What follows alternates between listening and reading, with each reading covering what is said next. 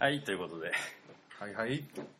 ブラックアイチューン第21回でございます。よろしくお願いします。よろしくお願いします。なんでしょう、この。なんでしょうね、この。若干重めな空気ですけどね。ね。なんかもう。うん、男臭くもあり。密室ですしね。そうなんですよ。はい、まあ、夏だしね。夏だしね。感じで、お届けするのは、ブラックアイの左目こと沖中と、右目ことバキバキでお送りします。よろしくお願いします。ということで、まあ、ライブペイントを中心に広く、はい、なんでしょう、アートとかカルチャーのことについて喋る番組なんですけど、はいはい、通常は、まあ、月2回配信の前半がトピックで、はい、後半がアーティストインタビューという形なんですけど、うん、今回はちょっととある企画をメインに今月はお届けしたいなと思ってるんで、そのちょっと順番を逆にして、はい、今月9月はまず一発目前半の配信をちょっとインタビューで、後半でまあなんていうんですかね、まあ後半はまあその企画が終了して僕たちの感想とか、うん、あとまあ他の各々のトピックなんかをまあ9月の中頃に配信しようかなと。了解です。思っておりますので早速お呼びしたいと思います。今月のゲストは、来たるというかもうこれを配信する頃にはもうほぼ直前なんですけど、直前ですか。はい。8月31日から、麹町のビルを使った一大アート企画を主催しています。ビクションの主催者の美術家の大山幸太郎さんと写真家の島本ジョージさんです。よろしくお願いします。というか大山幸太郎さんって紹介されると思ってませんでした。一応ね、一応オフィシャルで、ね、そう一応ね最初だけ。今回ね実名出してる感じなんで。と言いつつまあ一応番組上はモンモンとジョージ君で行かせてもらいますけど。モンモンとジョージはかなりファンキーなあれやな。組み合わせやな。モンジョね。モンジョね。モンジョそんな略があったり。やばいな。いやもうほんまにもう今。パンパン、なんか出るかな思ったけど出へんかった。文書で。文書女学院とかじゃん。どういうこと？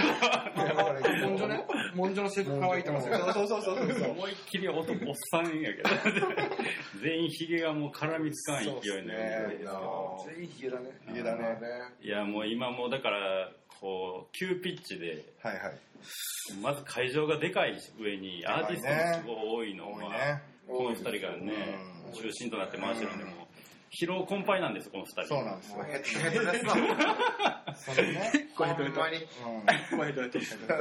まあそんな疲労した体に鞭打って、今日は40分ほど喋ってもらいたいんですけど、まずは主催者のお二人の方から、ビクションをちょっと、まあ趣旨とか、あとまあここに至る経緯みたいなのをちょっと説明してもらえますか。なるほど。なるほど。趣旨、どう喋りましょう。まあ、とりあえず経緯を話していった方が分かりやすいのかな、まあ経緯はもともと今喋ってるのはジョージです、はい、でもともと不動産のオーナーがいるんですけど、その人がアートコレクターで、で、僕の写真を何枚か購入してて、でなんかそんなきっかけで会う機会があって、ギャラリーから買ってたから僕は直接知らなかったんですけど、でまあ会うことになって住所分かったんで、DM 写真展の DM とか送るようにして、来てくれるようになって、でまあある程度なんかこうなんだろう、こう知り合いになってったって感じで、でそこでじゃあそこであのビルでアートショーとかしてみたいんですけどみたいな、で行ったらオーナーがちゃんと紙残して企画書作って見てあげるよみたいな感じの、マジですか、じゃあ企画書を作りますみたいな感じで、でそこ顧問に電話して、あそこ行けるっぽいよみたいな、マジでっつって、じゃあ企画書書くって言って、で始まった。そうで企画書を書き始めて、それ何月やったっけ？それがね3月とか春とかね、最初に話が上がったのが去年の11月、で今年の3月ぐらいに。いよいよいけるっぽい書き始めようっていうので、俺その頃タイに行ったり日本にいたり、俺もなんか海外行ってたよね。ベトナム行ったりヨーロッパ行ったりしてて、うん、ほんで2人ともこうなんやかんや動いてる間になんかちょっと早せなあかんのちゃうかぐらいが、うん、春ぐらいか4、5月とかそうやな。で1回目にプレゼンしたの多分4月終わりぐらい、うんうんうんうん、半ばか終わりぐらいか多分そんなんやったと思う、うん、その時にはこう企画の概要みたいなのはもう固まってた。企画の概要は固まってて、うん、まあまあドシンプルにビル全部使って、うん、アートショーしようっていう、うん、はいはい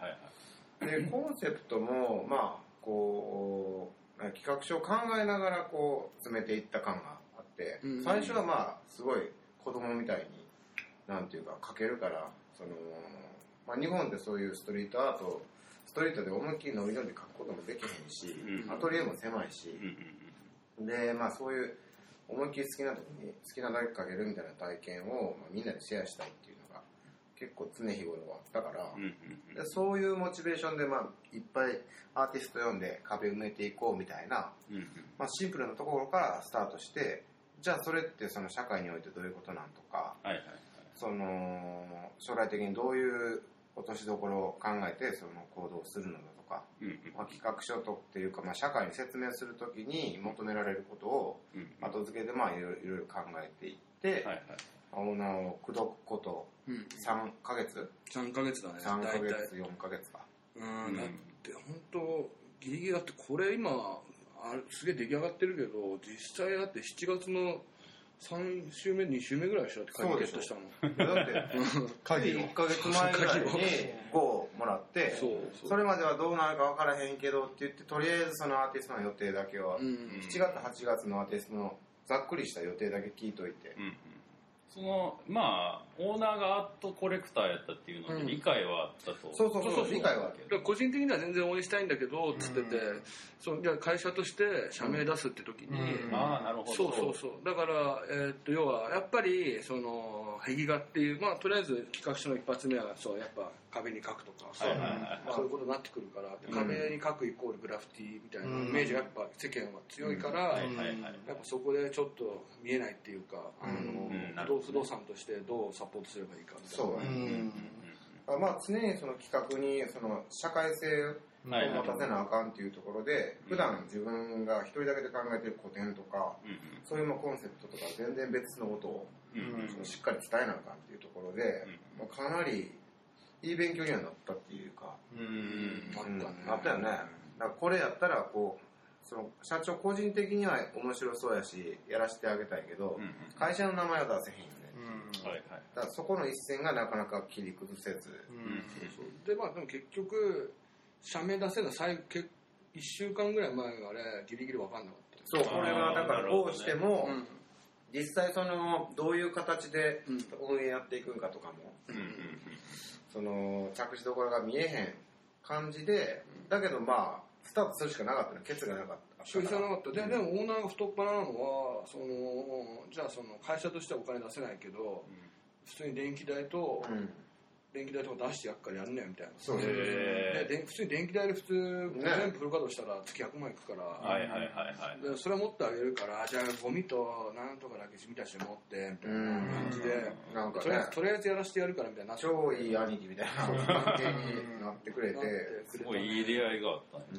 ん。でもみんなに助けられたね今回。そうだね。でホイタ君とかホイ、うんはいはいはい、文章書いてくれて。でそれで結構社会性の強いメッセージ書いてくれたから結構オーナーも乗りやすくなってきたっていうそうやな進みながらゴーサイン出たけど徐々にちゃんと形になっていって最終プレスリリース出すときにメールして社名これ OK ですかねみたいなったら OK ですみたいなハイタッチしちゃったよジ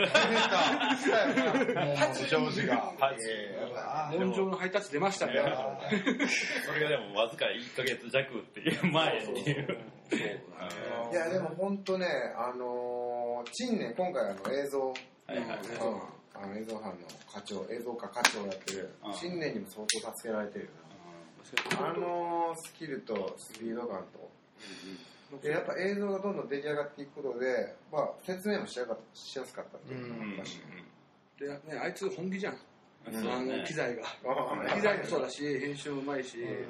あれは説得力あるね、やっぱり。あるある、めちゃめちゃ。これが遊びじゃなくて、ちゃんともう、あ、プロだなっていうか、やっぱ見栄えがいいし、映像の。いや確かにその映像のスタッフもさることながら、その参加してるアーティストのバリエーションもすごいし、それもね、あとまあ、ボランティアでこう毎日こうさいろんな準備してくれてるスタッフの献身的な動きと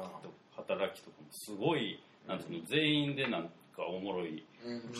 ビル作ろうっていう感じがすごい出てる。DIY もええとこですよ。ほんまに。だってアーティストはその声かけた時点のその社名が出せるか出せないかの時点とか、うん、そのまあその初っ端の時はまあちょっと出せるか分かんないけどみたいなギャラが、はいはいはい、交通費も出せるか分かんないと。うん、そんな中でもこの企画はやっぱビルにかけるとか、一棟、うん、丸ごとその美術館に変えようとかそういうコンセプトだから。うんうん、まあ、アーティストとしてはやりたいみたいな気持ちが先だったと思うから、うん、なんかもう途中ですげえ感激しちゃって、みんなすげえなみたいな、うん、なんかみんなアーティストなんだなっていうか、そうやな、純粋に感動するよな、うん、まあ参加今回は結構珍しく、うん、山尾君も俺も参加してる企画で、そうやな、うん、この段階で結構バリエーションが 見える人には見えるぐらいの感じだと思うけど、あとは結構俺の知る限りでも、こんな人も出てんねんみたいな、うん、ブッキングはどういう？ブッキングはね、まあ最初、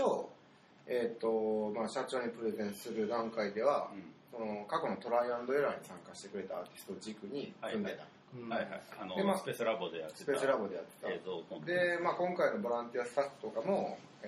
まあ、スタッフのリーダーやってる高台 DJ 高台も、うん、まあ、ラボで後半半年間ぐらいみっちり一緒になった中やったりして、まあ、その辺ので一緒にやった仲間が多いんだけど、はいはい、そこからまあ面白いビリアっていうのでアーティストがアーティストを紹介するような格好で、うんうん、こいつもどうこいつもどうで、うんうん、でまあ、最低限クオリティとずっとこう連続して作品を発表し続けてるアーティスト、はい、活動をちゃんと続けてて、うん、クオリティの基準が超えてる人っていう、まあ、そこをシンプルに見て、うん、でやりたい人はどんどん入れていくような、そういうまあ間口の広い状態でやってたら、いつの間にかこうバリエーションが増えてたり、まあすごいリアルにその東京で活動してるそのアートのシーンそれぞれからこう参加してるような格好になってきたっていうか、かなりのバリエーションは、まあ作風もそうやし、まあ画材もそうやし、あとまあ絵だけじゃなくてインスタレーションがあったり映像があったりとか、結構なんかすごい感じやなという、まあちょっとまだ今僕制作真っ最中やからあんまり他のフロアをゆっくり見えてないんやけど、ちょっと完成が楽しみやなと、うん、そうやな、だから31のオープニングに完成っていうことやね、うん、そっからはもう、会期というか、そうですね、一般公開して入場無料で、そう、はい、ちょっと登録が必要なんですよ、登録が必要、そのやっぱね、不定多数がダメで、特定多数にしなきゃいけないっていう状況。まあでもその程よい住所も出ず、ちょっと会員制でっていう、そういう程よいそういう距離感がまた良かったりするんやろうな。でも結構会期短いよね。短い。まあ一般公開が2週間で、実はその後、次の制作を用意してて、要はまあこれもビクションのなんやろ、コンセプトの、まあ、主軸なんだけど、1個アクションを起こしてそこに次のアクションを発生させるっていうか、っていう意味で、まあ、壁画っていうこういう美術館ができた時にここを使って何か作成が行われるとか、例えば演劇が行われるとか、なんかそういうふうな二次利用の可能性を、9月の後半に用意してるっていう感じ。なるほど。だから今決まってるのに劇団が2種類の公演がここで決まりそうで、あとはまあスケートビデオ撮ったりとか、ファッション誌の撮影、ファッションショーとかもしたいなと思って、ファッションショーもしたいね。だから今絶賛受付中です。なるほど、受付中。でももともと最初のプレゼンの時、俺らすごい長いスパンやってたよね。なんか最初会期2ヶ月ぐらいので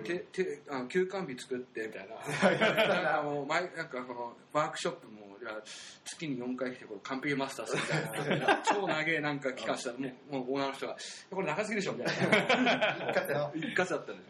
長すぎだからこれみたいな、いや分かるけどみたいな、でもオープンの会期一般公開中の2週間は休みなし、うん、休みなしもちろん。何時から何時？ですね、12時から夜8時。夜8時。うんうん、まあでも結構十分見れるもん。そう。うん、なるほどはな。もう見た人は2回でも3回でも、うん、1回登録したら何回でも来れるようなシステムなんで。うん、はいはいはい。ただ登録しなきゃいけないっていうところ。うんはい、全9フロア。うん、全9フロア。で現状何組ぐらいのアーティストが今ね60手前ぐらいで、ね、あそうなってんだすごいな。実際僕も把握できてないってところがで、あと1階にそのフリーウォールを用意してて、うん、はいはいはい、で来たお客さんも素人あま問わずみんなが書きますよっていうところ、はいはい、でまあ何やろ今回ちょっと参加にできなかった、まあ、アーティストとかライブペイントやってるコーラとかも、うんぜひ積極的に来てもらって、うん、そのフリーゴール書いてもらいたいと思ってて、うんうんうん、でそれも感情に含めると、うんまあ、78週とかは平気できそうやなっていう感じ、うん、まあ結構今、まあ、東京のみならず関西とか俺のフロアとか名古屋とか京都とかも来てたりとかするし、うんうん、まあ結構キャリアの浅い人から結構なキャリアの人まで濃淡がすごいあるし、うんうん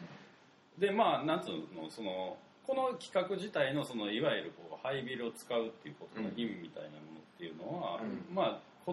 ざっくり言葉にするとどういうまあディクションのコンセプトであるのはそういう社会の中でのデッドスペース、うん、これから増えるであろう、まあ、使われてないビルとかの有効活用の一個の手段として、まあ、アートっていうのをそこに入れて、うんでアートショーとかってさやっぱりみんな息苦しい環境でやれてるっていうか、まあ、やるしかないっていう環境を、まあ、こういうムーブメントを起こすことでより自由度の高いやり方で、はい、なおかつ、まあ、その地域に根ざしてやるものそうであと社会的に認められるっていうアーティストが、うん、なるほどなるほどでこういうことして新聞社とか取材とか来て、うん、いやまあ目標はやっぱアーティストがそう認められる、うん、社会的に、うん、社会貢献してるからこれは、うんうん、普通だったら、まあ、ビル、はい、買いました潰しますで、うん、買ったらそこを潰して駐車場にする建てるものが予定なかったら、うん、それだけじゃつまらないだろう、うん、っていうところであるしでこれからね2020年に向けて多分どんどん増えるから、うん、建て壊しとか入れ替わりがでそこでただ壊すだけじゃなくて、うん、そこになんか有効活用最後の花向けじゃないけど、うん、することによってなんかすごいその土地にさらなる価値うん、生まれて、うんまあ、みんな楽しめて、うん、なんかね記憶に残るっていうやっぱなくなるものだからこそ、うん、すごい価値があると思ってるから、うん、だからこそこんなにアーティストも参加してると思うし、うんうん、なんかそこの、その地域の記憶を更新させるっていう意味合いもあるなと思ってて、うんはいはい、結構まあここのビクションの作業が詰まってきた最近になって、まあ、近くのお店でご飯食べたりすることが増えてきてるんだけど、はいはいはい、結構おばちゃんらとか気になってて、はいはいはい、何の仕事してんのどれと長いね触っていいそう俺は近くのこのビルでアートをやってるんですって、はいはいはい、なんでまたぜひ招待状持ってくるんで来てくださいみたいな、うん、そういうコミュニケーションが生まれたりする中で、うんまあ、割とここで生活してる人とかビルがどんどんこう古いのが壊されて新しいのになっていくのでぼーっと眺めてるっていうかぼーっとった質で、まあ、知ってて、うん、その中でいきなりふとこうアーティストがガッて集まって、はいはいはい、いきなりやっちゃってるっていうのがやっぱりこう得意点とかポイント、はいはいはい、すごい特殊なその事件というか、はいはい、になるわけで、うん、だからそういうのをこう街に1個落とせるっていうのはかなりなんかね、うん、いいことやなっていうか、まあ、やりがいのあることやなと思うし、うんうんまあ、こういうだからこう主催者の意図とかは、まあ、見に来た人がこうあらかじめ知って見に来て新たに感じるものやと思うんですけど、うんまあ、実際こう参加している側としては山尾君としてはどういう企画やと思って、うんうん、そうやねなんかだから初めはこうふんわりした中から始まんねんけど、まあ、制作始まっていくと、まあ、隣の絵描きとかアーティストとコミュニケーション取ってこうしようっていうか、まあ、どんどん膨らんでいくっていうかね、うんうんうん、人が集まることで広がっていく伸びしろみたいなのはすごい感じるし、うんうん、それが醍醐味なのかなとは思うけどね、うん、そうやねんなこれだからまあ、これライブペイントのおもろいとこでもあるんやけど、うん、その絵描きが一番熱量を発してんのって実は制作中やねん、うんでそれをなんつうの俺も書いてて思うけど、うん、いろんな人の書いてる途中を見れるおもろさに今めっちゃ包まれつつある種の熱気の中で絵を描けるっていうのがすげえ参加それだけで参加する意義がすげえあるなっていうか、でまあ31日になったらみんな描き終わっていて、まあ全部完成された状態をお披露目するのはまた別の興奮があんねんけど、今すでになんかなんつうの絵描きのいっちゃんおもろいとこ、うん、って言うとまあ見に来る人はちょっとあれかもしれんけど、そうそうそう絵描きが絵描きとして面白いなって思う部分は今すでに感じてるなと思う、ね、そうそうだからみんないるけど一緒の壁にみんなで描くっていうのじゃなくて、まあ、それぞれ自立した上で別に一緒に描いてなくても隣で誰かやってるだけでやっぱ影響は受けるし、はいはいはい、そういう距離感が気持ちよかったりしますよね、うんうん、そうね、まあ、結果としてそのクロスオーバー感はすごくうまくいってたんやけど、うん、最初にプレゼンしてた段階でもまあ思ってて、はいはい、混ぜたいなっていうの、はいはいはい、で一番最初の段階で頭にあったのは、まあ、ライブペイントとまあストリートアートっていうのはもちろんやけど、うん、そのパーティーデコレーションのアーティスト、うんそうね、あれは俺かなり芸術性高いと思ってて、はいはいはい、そこにある廃材とかを利用して、うん、ものすごい大きい規模のステージとかを作り上げる芸術やんか、うん、であれをなんかそのパーティーだけのためにやるっていうのはなんかちょっとその民度が低いんちゃうかなちょっと思ってて、もっと大切にし民度が低い制作者じゃあその受ける側のセンスがちょっと低い、もっともっと評価されていいと思う。ああそういうこと。そう街中にあっても絶対いいし、はいはいはい、そうでもなんかそこがまたレコのなんつうの、うん、刹那的におもろいとこでもある。なんかそのなんていうのこう壊れていく美しさはそれはそれとして、うん、もっと仕事を回してしかるべきっていうふうに思ってたから、はいはいはい、そこの部分は焦点当ててあえてそのクロスオーバーさせたいなと思ってたりとか、はいはいはい、そうもともと俺もこんだけでかいから絶対インスタレーションというかその物体物、うん、その絵だけじゃ絶対ダメだと最初思ってたから、うん、でも相談する時も絶対インスタレーションなんかものとしてるか欲しいっていう話をしてて、うんうん、そうするとやっぱその美術館っぽさが出るっていうか、はいはいはい、さらに空間がバッて変わるから、うんう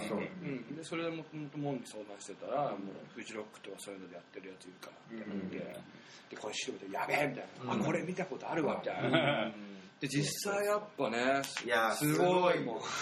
やっぱりその絵描きとその脳みその使い方がまず違って違うそこで何ができるのかっていうことに対するなんかこう、うん、なんて触覚がすごい、うんうん、だって今作ってるもんも全部このビルから出てるもんだもんね、はいはい、ビルから出てる廃材で作ってるから、うん、まさしく再利用じゃないけど一番 うまく合ってる感じ、うんうんそうやねんな。だから今回まあいい意味でその、まあ、あんま音が出せへんっていう環境が、うん、でまあ俺らライブペイントもそうやけど音楽が、隣り合わせな環境でやってきたけど、いい意味で音楽が排除された中で何が残るかっていう意味では、うん、すごいこう、うん、いい実験というか、うん、そう思いっきり浮き立っちゃうもんな。そうやな。確かにその音楽そうね、うん、だから俺もデコのやってる友達もいるけど、うん、デコってやっぱりこうパーティーを、まあ、なんつうのある種の祝祭異空間を生み出すためにやるやんか、うん、だからそのモチベーションがなんかすごいやっぱり絵描きと全然ちゃうんやけど、うん、今回これに関してはこのビクションに関してはなんか絵描きもある意味そういう意識でちょっと描いてるところもあるのかなというか、うんうん、全員かなりガチで全員本気で描いてる、うん、もうなくなるのに、うん、だって絶対残らへんのにこの絵は、うん、なんかそれはなんていうのその2週間しか見せへんし、うん、このビルがなくなるっていうところを、うん、なんつうかある種まあ お祝いする意味もあるかもしれへんし、うん、その、まあ、この規模感にまあ俺はやられてるから、うん、これ全員本気で描いたらもう完全異空間いやすっごいことになると思う空間だね。いや本当ね。しかも音楽は確かにない状態の祝祭空間で、うんうん、音楽に頼らずに、うん、そう確かにね、うん、すごいビジュアルだけでぶっ飛ぶ感じの空間にはなる、うんうん、ビジュアルレクイエムね。わかんないけど。俺わかんなかったけど。レクイエムチンコンがこのなくなるビール。音ないいう話の流れでな。ちょっと面白い。ちょっと話全然ずれるけど、うんうん、山尾くんさ、ガラス面中心にやってるやん。うん、結構日焼けしてんな。これは、いや、まあ、別の現場やってるけど、でもガラスもそう途中までかけへんかったんやけど、うん、そうそう、ちょっとプレゼン、協力していただいて。うん、そうそう、結構ね、縛りがやっぱあったからね。そうやな。外に向けてはあんまりできへんっていう。そうそう、まあ、やっぱりオーナーからさ、この、行き先が決まってる建物やから、うん、なんつうかね、下手を打つことはできへん。そう、あとは応援したいけど、うん、これで。まあそういう意味でもあれやろなんやろね。だからまだその会社とか社会のレベルではその何でもやっていいってなったら、うん、何するか分からへんっていう人社とアーティスト自体が思われてるっていう。うんうん、でもそこはもう証明したい。なんか、うん、そうやね、ちゃんとやれるんだよね。アーティストが軸で。中心でやってもちゃんとそのみんなが喜んでくれるような空間を演出できるし、うん、ちゃんと社会の中でなんか一つの事件を起こせるね、うん、いやだからこれはすごい成功したら、うん、結構見え方とか変わるんじゃないかなと思う。絶対真似する人はいると思うし、うんうんうん、なんか味気ないもんね、ただ壊すだけじゃ、うん、まあ、うん、せっかくいいスペースあって、うん、まあ、今ビクションの方で YouTube チャンネル随時流してて、でいろんなインタビューも今流してるんだけど、アーティストのおぎちゃんがいいこと言ってて、おぎちゃんの言ったことも踏まえて説明すると、まあその空き家率っていうか、その建物が稼働してるのって、うん、まあ、東京だけでも、10% は空き家やけど、で全国でいうと 40% が空き家、はいはい、で要は、まあ、全国規模でいうと6割の中だけ押し込められて、使われてない4割はないものとして、はいはいはい、空いてるのに使えない、はいはい、だから例えばルンペンの人なんかは、うん、空いてるのに部屋が、うんうん、外に放り出されて、うん、路上生活してると、うんうん、こういう社会のそのシステムっていうのもやっぱどっか疑問に感じるし、うん、なんでそこ解放せえへんみたいな、まあ、もちろんその事件、うんね、なんやろ、そういう悪い事件が起こるのをちょっと、まあ、抑止する作用もあるんか知らんけど、うん、もうちょっとそのアートとか街をこう賑わせるのにいかへんかなっていうのもあるしね、うんうん、発想の転換でそのビルが生き返るからね、うん、そうだね、そのビルももう生き返ったようなもんだからね、うん、まあそうだ。だって俺らが入る、人が入ってね、入ってきて、息吹が出てきて、今なんて特にすごいいいバイブス流れてるから、うん、このビル全体に、うん、でもしもそれがなかったら、ずっと 2,3 ヶ月そのこういう物件のらしいって言ってたら、1回だけ出るの渋って、うん、もう中プラリンな物件になっちゃってる途中で、うん、でそういうビルでそのまましたらは壊される半年ぐらい、うん、なんか本当死んでるビルみたい な空気が悪いみたいになってくると思うけど、でそれをちょっとしたきっかけで最後にバッと生き返らせて、うん、でまあぶっ潰すみたいな、うん、全然違うもんね。最初さ、窓を開けた時なんかさ、すっげえ臭かったよ、部屋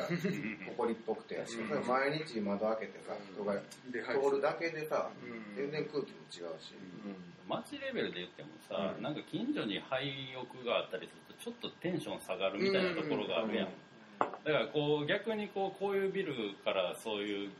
ある種のエネルギーみたいなのが出てるだけで、ご近所さんのビルとかにも、うん、実際経済効果もあるしね、俺ら弁当買ったりとか。確かに。ハナマサがもうね。そうそう、儲かる。ハナマサが今もうウハウハですよね。弁当いつもいけてるからね。いつもより2個多なっていう。そうですね。そう、まあ、オリンピックのアーティスト村みたいな感じでね、うん、こうバーッと集まって合宿みたいな。いやもう確かにこれからだから人口減少が、うん、できてどんどんそういうのね、まあ、そうね、まあ、少子化って言ってるけど、それまあ日本人だけの話だから実際のところは分からんけどね、うんうん、まあ、外人がどんどん増えていって、東京がすごい国際都市になって、うん、結果として人口増えるかもしれないし、はいはいはい、それはまあ分からんにせよ、とにかくなんやろ街の中でのその空き物件っていうのは、うん、ね、アートで使われるの絶対いいよね、うん、まあもちろんね、その代わりにこう外人がすげえ増えて国際化した場合でも、やっぱそういうこう異文化交流みたいな部分っていう実験も、やっぱアーティストとすごいオフィスビルっていうところで以降結果というか何かこうなんかきっかけが生まれそうな企画でもあるなというところはあるんですけど、うんうん、でも将来的にはこれがうまくいってどんどん定期的にできるんだったら2020年にぶつけたいよね。そうだね。そうその感じの、オリンピックやってる時に、うん、こっちはアーティストオリンピックやっちゃうみたいな、うん、で宿泊施設にねみんなバーッと返してアーティストが泊まりに来てとか最後やな。だからもともともう信用がちょっと上がってると思うから、うん、一番いい形は例えば球会とかを、うんアーティストレジデンスみたいにしてみんな各部屋持ってて、うん、で 2,3 ヶ月かけてビルをどんどんアートビルにしていくとか、うん、やりたいなめっちゃ楽しそう絵描きとハードル走の選手が恋したりとか花正で同じ弁当取り合って手が触れるみたいなずっとね山尾君と喋ってる時よく言うけど大昔のオリンピックにはアートっていう競技があった。そういや2020年はちょっとそれはね、やりたいですよね、うん、それ本間の話そうちょっと古代オリンピアには新しいでその彫刻ギリシャ彫刻みたいな誰が一番そうやばいなあとピアノとかもあったらしいオリンピア、うん、もっと文化的に認められるのが一番いいよね。なんつうのアートとか芸術ってすごい大切な文化なのに、うん、そのあんまり日本ではサポートしてもらってない文化として認められてないのかなっていうその海外に輸出するべきものは、まあテクノロジーもそうかもしれないけど車とか、もっと大事なものは文化だと思うから、そういう面でアーティスト本当は文化省庁とかサポートして、でじゃあお前とお前アーティストとしてやばいからちょっと外国行って日本のアートかましてこいと、で、ね、国からお金もらって国の代表として、じゃあかけに行ってきますみたいな、いやほんま素晴らしい、そういう風になってってほしいし、でそれが多分日本の価値が上がると思うし、あ日本人やっぱやべえアーティスト揃えてるなみたいな、だからそういうなんだろう世界規模のまあ順位決めるのあれかもしれないけど、まあみんなで世界中のアーティストが集まってセッションして、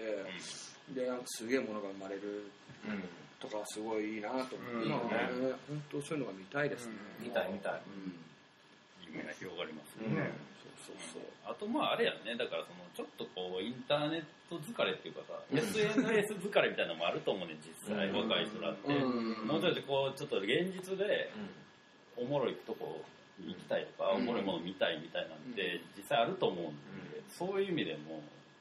まあ言ったらこうまみれることができるこんだけでかかったら、そうだねアートに、これはもうすごいことやと思う。そうだな完全に非現実世界に入れるっていうね、普段だと多分今の若い人たちとかこういう携帯画面ちっちゃい画面に非現実空間に入ってて、現実逃避しちゃうけど、まあここも現実逃避できます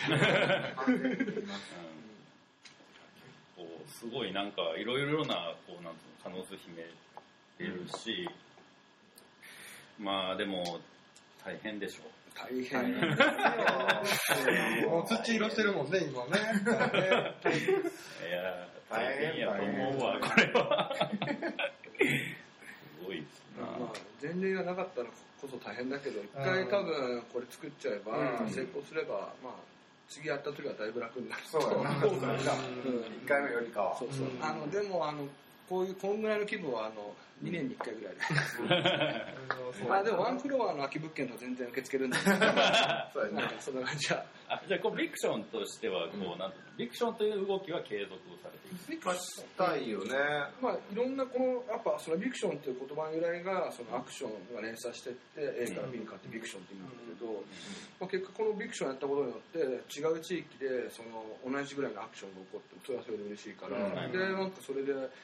ビクションに感化されてちょっとビクションの名前貸してほしいとかなんか、俺ありかなと思うし、なんかビクションインドネシアみたいなテッドみたいなそういうのはありかなと思うから、ビクションっていうのはまあそのアクションを起こしていこうっていうか、行動しなきゃ何も変わらないから、なんか絶対こういうなんかハイビルを使ってアートショーとかみんな思い描いてたと思うんだけど、結局その実現できなかったみたいな、実現したとしてもそのイリーガル要は法に触れてみんな黙ってやってスクワットみたいな感じのイメージあるけど、今回そのちゃんと許可もらってやってるから、お面がでかいよね。でかい。それで、ね、みんな感化されて。うん。でもね、そのクリーンな感じが結構やっぱり新しいというか、うん、割と海外とかだとやっぱりイリーガルなところでみたいなのが、で、そこらそれがなんか後付け的に国が注目してみたいなので、うん、フランスとかでもあるけど、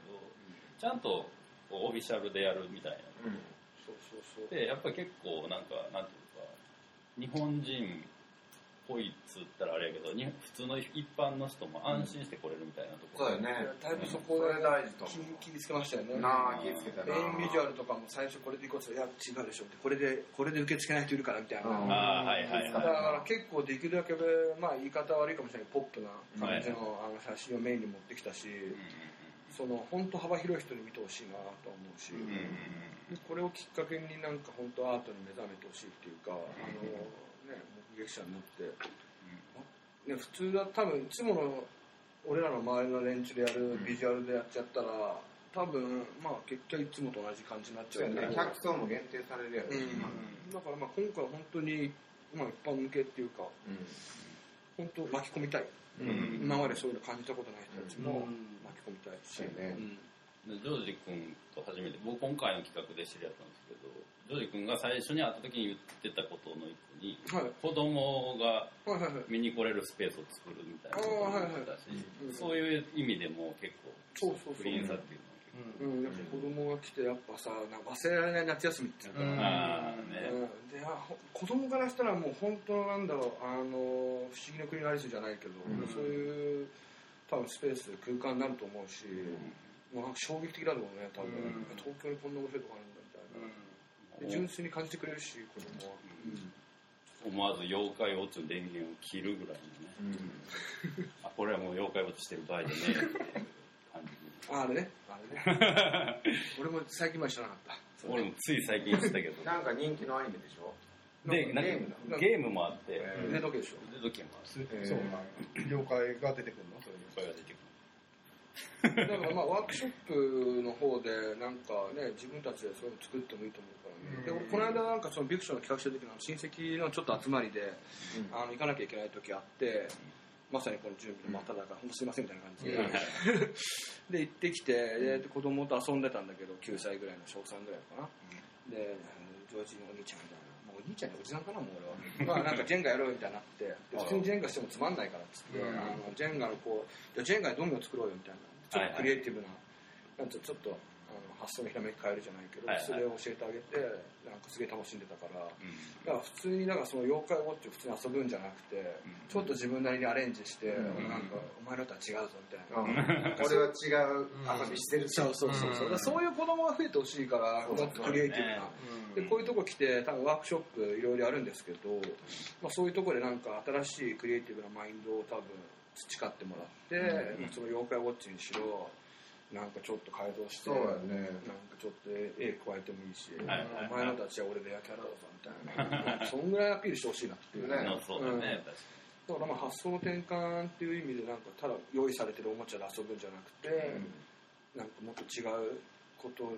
ちょっと発想転換する全然違う遊びになるからでもそれってすげえなんか価値のある教育っていうかさ、うん、すげえなんか窮地に立たされた時にさ必要なんて絶対発想力っていうか、うん、ポジティブで、うん、なんかこれ逆手にとってうまくやれるみたいなさ、うん、スタッフネスとかもそこから出ると思うし、うん、なんかねそういうの感動してねそうそうそうまあだから本当ちっちゃい子にとったらねこれがまあもう理想のアート学校ですよまああと単純に大人になったら壁に絵描いていいんやって思わせるみたいな怒られるやん子供の時、ねうん、部屋の壁に描いて俺描いたけどな好きなればいけない好きそうそう大人のものやったんやこれはみたいな感じですけど楽しんでもらえればと思います、はい、まあというわけでそろそろお時間ですお時間はそんな時間です、うん、まあじゃあちょっと最後改めてまあ詳細というか 告知あとちょっとラストスパートなんで最後の意気込みあたりをちょっと込みでよろしくお願いしますまあ意気込みはもうみんなでこれをすごいいい状態に持ってって一つの事件となって東京の、うんこれが新しいムーブメントになって東京がこうちょっとね変わったらいい方向に、うん、アーティストはやっぱりその社会的に認められてほしいっていうのが一番強いで、もっとそれ日本が面白くなってほしいしっていう意味でマジで詰めないと間に合わないかもしれないんでとりあえず頑張る。であと、皆さんぜひ来て本当に体験してほしい、はい、でこれなかったら本当なくなっちゃうし、うん、後でアーカイブ展とかやるけどそれ見るんじゃなくてそれ感じてほしいから、うん、もうぜひ当日会場に来て。アーカイブ展での写真でいやこれさえまだ言ってなかったんやけど、はい、アーカイブ展も企画します、うん、集まったアーティストで、うん、もうちょいアートピース持ち寄ってで、映像できましたとかウェブできましたみたいなのお祝いを、うん、まだちょっとどっかいい場所見つけて、うん、なんか壊した後の瓦礫とかワンパーツぐらいとか欲しいよね。アーカイブ展とかやばそうやけどな、それしたいよね。ちょっとバス業者に聞いてみてちょっとかけられいっすかみたいな。それが部分的になんか壊して持っていけるかもね。右から壊してね。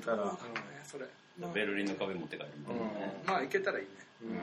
そういうのもありんで、とりあえず見知らないように。見知らないように。じゃあモンモの方から。そうですね。ほぼほぼジョージが言ってくれたんやけど、まさにその体験型のそのアートショーやと思うから。はいはいはい。ウェブでそのチェックするんでは絶対にこう、ね、届かへん、なんか感性というかバイブスがフィクションにあると思うんで、ぜひ現場まで足を運んでもらいたいです。はい、ここですね。というわけで、フィクションは初日が、31日、8月31日の日曜日、昼3時から、夜8時まで、レセプションパーティーやってます。レセプションパーティー。ここではもうあれでしょうね、書いたアーティストは大体来るでしょうね。大体アーティストに会いたい人はここ狙ってね、来るのがいいかなと思います。で、9月1日から15日までは一般公開で12時から夜8時まで。一般公開してます。はい、でいずれも、予約制というか登録制なんで、登録する入場するにはちょっと登録してるんでご面倒ですが、その登録はサイトとかはフィクション .com から各プレスリリースから飛べるように情報載ってると思うんで、多分フィクションって調べればたどり着けると思います、I はいらないです。BC です。アクションが B に変わったって感じもある。よくお間違いの人がよくいる。そうだね。BI って書いてあるんで。なるほどなるほど。それは登録したらもう手順はもう行けば分かるって感じ。もうすごい簡単。Facebook のアカウントからでも行けるし。新しくアカウント作ってもいいし。登録されましたみたいな。そうです。でも来てください的な感じになるわけ。なるほど。というわけで。いや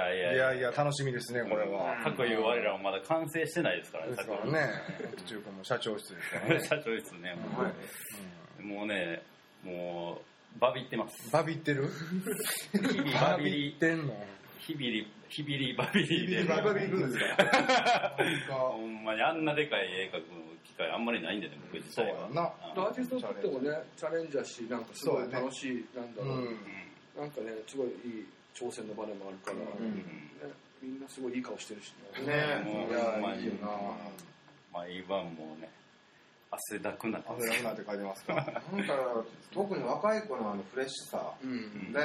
もっと描きたいみたいな。なんか俺の部屋は若い子多いけど。俺帰ってたらさ、外でなんか議論とかしてんねやんか。泣ける。熱いそれ。議論してんねん。それとかもなんかめっちゃええなと思って。ますけど、そういうわけでね、結構今面白い。もちろん呼ばれてない人でもここに活動してるとは思うけど、今かなり目立つアーティストはここに集結している夏だと思われますので、ぜひぜひ皆さんこれは。もうね、あれですよ。もう、あえて言うけど、横取りとかよりもいいと思いますよ、これは。横浜トリエンナーレよりフレッシュなアートを見れると思いますので。そうですね。フレッシュです。もう本当にね。もう運営陣も全員アーティストっていうね、この DIY 感。人間全員アーティストです。あざっす。ロイさんあざっす。生まれながら。この夏君もアーティストになる。今の一番上だ。